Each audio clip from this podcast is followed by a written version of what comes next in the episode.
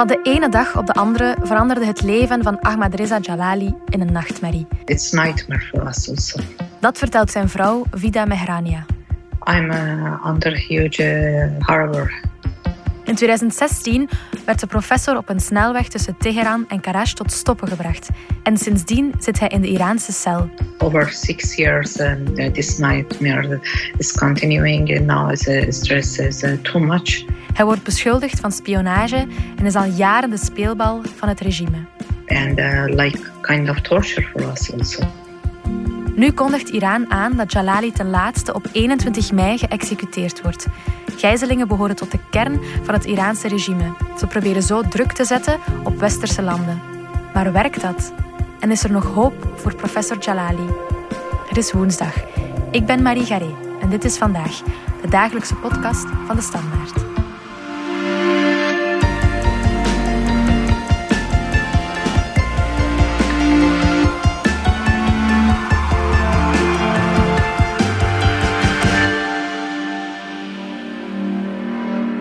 Dag Stijn Kools van onze binnenlandredactie. Jij volgt het dossier Jalali al een aantal jaar op voor ons. Kan je nog eventjes vertellen wat is hem precies overkomen? Wel, op 25 eh, april 2016 was professor Jalali op werkbezoek in Iran. En hij werd daar plots van de snelweg geplukt op verdenking van spionage. Hij is dan gevangen genomen er is een proces geweest en in oktober 2017 is hij daar veroordeeld voor spionage. De straf daar was de doodstraf. En nu recent is het bericht gekomen dat Jalali tegen 21 mei, en dat is zaterdag, geëxecuteerd zou worden. Voor zijn familie is dit ook de hel natuurlijk. We konden zijn vrouw spreken, die met haar kinderen in Zweden woont. Al zes jaar moeten haar kinderen het zonder hun vader stellen. We miss him a lot. My son miss him a lot, and uh, you cannot imagine for a ten years old kid for six years he cannot see his dad.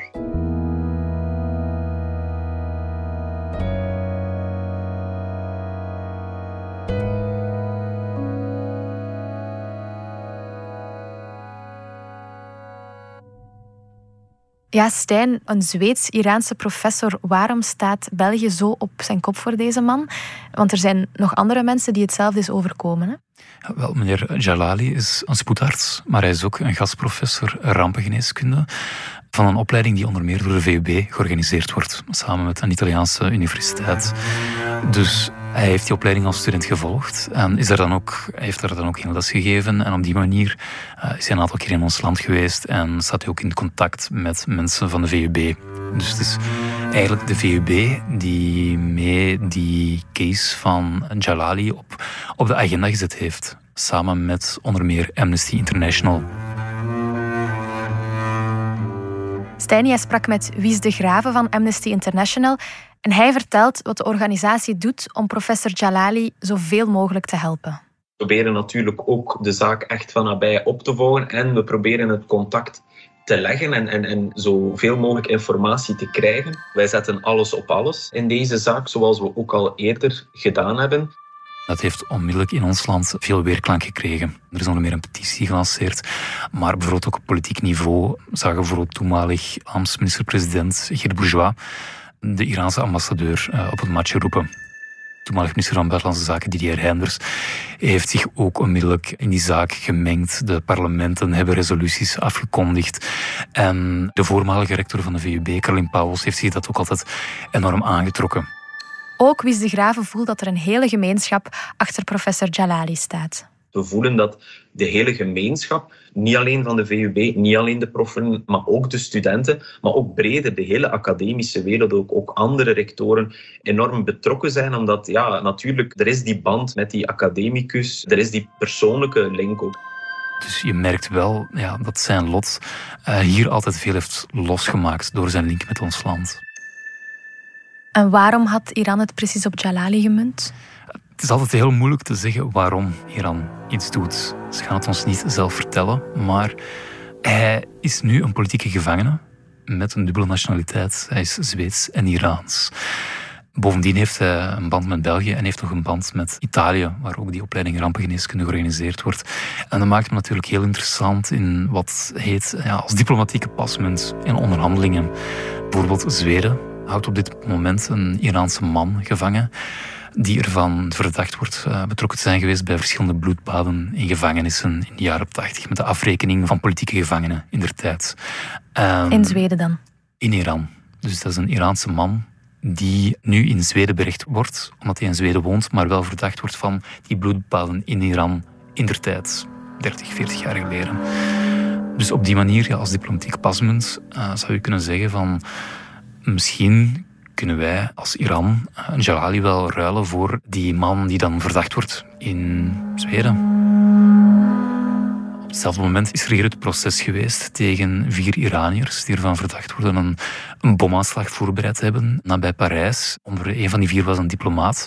Ja, misschien kan Jalali wel als pasmunt gebruikt worden. Wies de Graven houdt er rekening mee dat er ook binnenlandse belangen kunnen spelen hardliners ten aanzien van mensen in Iran die een, zachtere verhouding met het Westen willen, dat speelt ook altijd mee.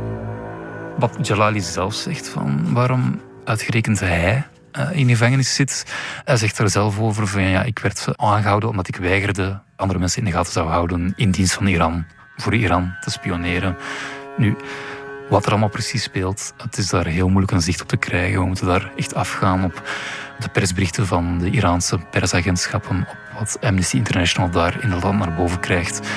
En natuurlijk ook de familie van professor Jalali zelf, die zeker de eerste jaren nog regelmatig contact met hem hadden, maar nu wordt dat wel moeilijker en moeilijker. Vida Mehrania legt uit dat ze sinds november vorig jaar geen rechtstreeks contact meer mocht hebben met haar man. Hij mag enkel spreken met familie die in Iran woont. Dus de enige informatie die zij ontvangt, komt via hen. and uh, we don't have any direct uh, contact. Uh, just we have a indirect contact. He can call his family in Iran, also talk with us and inform how it's going. En wat wordt Jalali precies verweten door het Iraanse regime? Dat is eigenlijk tot op vandaag niet 100% duidelijk, omdat er, er is geen publiek proces geweest, er is geen schriftelijke kopie van het vonnis. Ook Amnesty International tast in het duister. Het Iraanse rechtssysteem is echt heel ontransparant. Het is heel moeilijk om er eigenlijk ja, een touw aan vast te kunnen knopen, om heel helder te zien wat er aan de hand is, omdat procedures niet gevolgd worden, omdat procedures niet helder zijn en omdat andere, allerlei andere belangen spelen. Hè. Ook de juridische of de rechtsmacht is ook totaal niet onafhankelijk. Dus het is moeilijk te doorzien. Maar ja, wat we daarvan horen en wat we daarvan te zien krijgen, is dat zij dus voor Israël gespioneerd zou hebben. Op dit moment hebben we daar eh, nul bewijs van gezien, maar in Iran zijn er wel televisiebeelden uitgezonden waarin getoond wordt dat eh, Jalali eigenlijk zogezegd vertelt dat hij dat gedaan zou hebben, dat hij bekentenissen aflegt. Nu, daarvan wordt gezegd van ja, die beelden zijn gemanipuleerd of die bekentenissen zijn onder dwang afgedrongen. Zijn vrouw zei daarover van ja, hij heeft die bekentenissen, die mogelijke bekentenissen gedaan nadat hij drie maanden in een cel van drie vierkante meter heeft gezeten, nadat hij het horen had gekregen dat hij de doodstraf riskeerde en nadat hij vreesde voor de veiligheid van zijn familie. Dus merken internationaal wordt er heel weinig behangehecht aan die bekentenissen die hij zo gezegd gedaan zou hebben. Iran heeft wel al een aantal keer aangekondigd dat ze professor Jalali zouden executeren. Waarom is dit bericht dan anders? Bijvoorbeeld in november 2020 was er plots ook het nieuws van ja, Jalali wordt binnen de week geëxecuteerd. En dat meldde toen Amnesty op basis van een brief van de Iraanse autoriteiten. En hij had toen ook zelf met zijn vrouw gebeld om afscheid te nemen.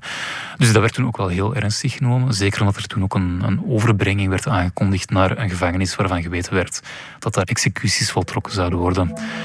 Maar die voltrekking van dat vonnis in de tijd is toen niet gebeurd. Al heeft hij toen wel enkele maanden in een eenzame opsluiting gezeten. En nu is er begin deze maand plots ja, die nieuwe aankondiging gekomen. Dat het 21 mei geëxecuteerd zou worden. En dat is gebeurd via een officieel kanaal van een Iraans persagentschap. Een, eigenlijk een soort van semi-officiële instelling. Wat natuurlijk wel betekent van ja, u wordt wel weer belang aangehecht. Eh, de zenuwen zijn nu weer eh, op scherp gezet door die aankondiging.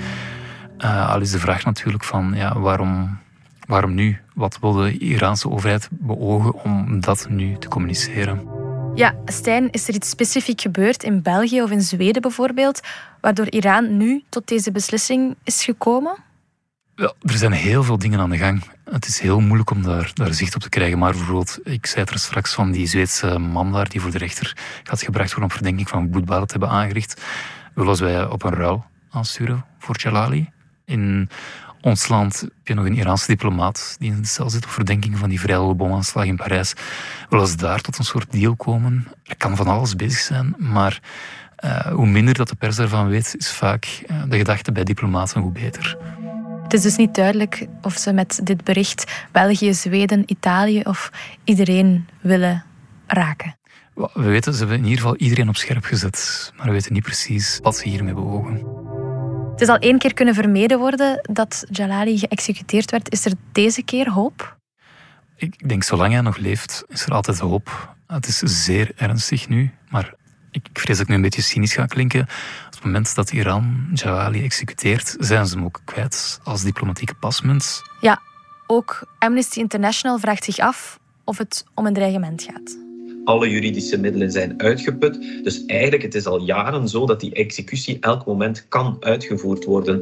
Dus het is moeilijk te zeggen van ja, is dit een, een dreigement, is dit een stap in een bepaald spel van de Iraanse autoriteiten? Dat is moeilijk te zeggen. En bovendien, de reacties wereldwijd gaan enorm afkerend zijn. Volgen daar sancties op eventueel. Er mag niet opgegeven worden, denk ik. De hoop is nog niet weg. In België zijn we wakker geworden sinds de zaak Jalali. Maar eigenlijk behoren gijzelingen wel echt tot de kern van het Iraanse regime, hè Stijn? Iran weet dat het gevangenen kan gebruiken in hun contacten met westerse landen. Eh, men gebruikt daar ook de term gijzeldiplomatie. Zo zie je nog een recent geval van eh, de Brits-Australische academica Kylie Moore Gilbert, die in Iran ook opgepakt is geweest voor spionage. En pas is vrijgekomen nadat ze geruild is met uh, drie Iraniërs die in Thailand vastzaten na een mislukte aanslag op Israëlische diplomaten. Uh, de Franse regering heeft een ruil gedaan van een Iraanse ingenieur met een uh, Franse socioloog die in Iran vastzat. En de Verenigde Staten hebben ook een Iraanse bioloog laten gaan die chemicaliën gesmokkeld zou hebben naar Iran. En ja, toevallig op dezelfde dag is ook een Amerikaanse historicus in Iran vrijgekomen. Enkele jaren geleden natuurlijk een voorbeeld in Groot-Brittannië van een, uh, een, vrouw die is vrijgekomen. Daar is geen gevangenenruil gebeurd, maar daar heeft Groot-Brittannië wel een enorme som geld betaald die ze nog uh, verschuldigd waren aan Iran van 40, 50 jaar geleden. Dus dat zijn allemaal manieren, dat zijn allemaal onderhandelingen om toch die, die gevangenen vrij te krijgen. Wat je mij nu allemaal vertelt, al de voorbeelden die je geeft, het lijkt wel alsof de tactiek van Iran om onschuldige mensen gevangen te nemen werkt. In een aantal gevallen is, is het al gelukt, maar ja, regeringen zeggen dat niet graag. Ze komen er niet graag vooruit. Ze zullen dat ook niet groot officieel aankondigen. Als je iemand gaat ruilen die volgens jouw rechtssysteem veroordeeld is, waar een perfect proces aan vooraf is gegaan, iemand die terecht in de gevangenis zit, voor iemand die valselijk van straat geplukt is en onder valse voorwenselen gevangen gezet wordt. Juridisch voelt dat natuurlijk niet helemaal oké aan. En iedere keer als je dan toch zo'n ruil doet, versterk je die positie van Iran. En gaan ze daar het gevoel hebben van, dit systeem werkt, we moeten dat vaker doen. En dat is natuurlijk niet dat je wilt aanmoedigen. Nee, inderdaad. Af en toe is er dus goed nieuws van mensen die effectief worden vrijgelaten. Maar zijn er ook gevallen gekend waarbij Iran effectief overgaat tot executie? Wel, de doodstraf bestaat in Iran. Dus we weten zeker dat mensen van Iraanse nationaliteit geëxecuteerd worden. Dat is ook de reden dat bijvoorbeeld toenmalig minister van Buitenlandse Zaken Didier Reinders zich zo verzetten tegen die aankomende executie van Jalali. Nu moeten we wel zeggen dat in het geval van mensen met een buitenlandse nationaliteit dat er op dit moment bijna geen voorbeelden zijn van instanties dat dat gebeurd is. Dus ze worden echt wel gezien als pasmunt om hun zin een beetje te krijgen. Wat opvallend is natuurlijk dat al die mensen met een buitenlandse of dubbele nationaliteit die in de Iraanse cel zitten, dat hun cases, dat er grote gelijkenissen in zitten. Ze worden beschuldigd van spionage of van samenzwering tegen de overheid. Ze hebben dan die dubbele nationaliteit. Hun proces hangt met hakken en ogen aaneen. En op een gegeven moment maakt Iran dan kenbaar van ja, kijk, we hebben die mensen hier in gevangenschap. En jullie hebben daar ook iemand die wij heel interessant vinden. Wat een toeval. Dan weet je wel van ja, hier is diplomatiek iets aan de hand.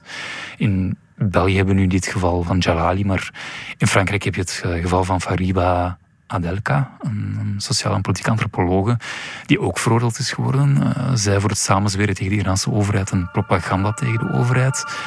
Zij is niet ter dood veroordeeld, zij zit wel in een Iraanse cel. En dan zie je ook van ja, haar universiteit in Parijs, Sciences Po, is de forcing aan het voeren om haar vrij te krijgen. De Franse president uh, Macron roept op tot haar vrijlating. Dus Jalali is absoluut niet het enige geval waar Iran nu mee bezig is en waar de wereld naar aan het kijken is. My request from the Belgian government and EU Parliament. Vida Mehrania, de vrouw van professor Jalali, wil dat Europese parlementsleden use all effort, political effort and economical what they can do. Al hun gewicht in de schaal leggen. For um, opening a door and release him as soon as possible. België zegt dat ze achter de schermen veel druk zetten. Maar wat kan ons land eigenlijk in de schaal leggen om professor Jalali vrij te krijgen? En zijn ze bereid om dat te doen? Ik, voor professor Jalali is het natuurlijk moeilijk om daar tot grote diplomatieke onderhandelingen over te gaan, omdat hij die Zweedse nationaliteit heeft, dus niet de Belgische nationaliteit. Er wordt dan wel gekeken naar een soort van, van Europese oplossing in zo'n gevallen. Maar je merkt in het geval van de Belgische diplomatie dat zij vooral de forcing proberen te voeren voor en achter de schermen. Dus dat ze ja, voor de schermen dat zij publiekelijk uitspreken tegen de doodstraf en meer specifiek tegen die executie van Jalali. En achter de schermen ja, dat ze ook proberen contact te houden met mensen in Iran om hen te vertellen hoe fout en verkeerd dat, dat wel niet zou zijn om hem te executeren. Dus het is zeker niet dat er niets in België aan het gebeuren is. We zien niet alles wat aan het gebeuren is. Maar er worden echt wel, wel heel veel dingen gedaan. Ja, onze overheid is er dus mee bezig. Maar is er iets dat de bevolking kan doen om professor Jalali nog te helpen? De komende dagen worden er nog protestacties georganiseerd. Er zijn petities gelanceerd. Dus ik denk dat je als burger wel kan kijken naar de verschillende manieren die je hebt om, om dat op de agenda te houden. Want daar gaat het nu wel om, om, om die case op de agenda te houden en Iran ertoe te bewegen dat zij dat niet doen. Stijn, dat is ook wat Amnesty International en Vida Mehrania willen, dat de zaak van professor Jalali zoveel mogelijk aandacht krijgt. Want het gaat hier over het, het, het leven van, van een man en het leven en welzijn van zijn vrouw, zijn kinderen en zijn familie. In de internationale gemeenschap moeten nu hun stem laten horen, want Iran is daar niet immuun voor. Dat is geen garantie voor een goede afloop, maar het is wel wat er vandaag moet gebeuren en wat het verschil kan maken. Is this news kind of torture for um, me and my family and also my husband? Laat ons hopen dat we binnenkort goed nieuws kunnen brengen over Ahmadreza Jalali. Stijn, dankjewel. Graag gedaan. Dit was vandaag de dagelijkse podcast van de Standaard. Bedankt voor het luisteren. Alle credits van de podcast die je net hoorde vind je op standaard.be podcast. Reageren kan via podcast.standaard.be. Morgen zijn we er opnieuw.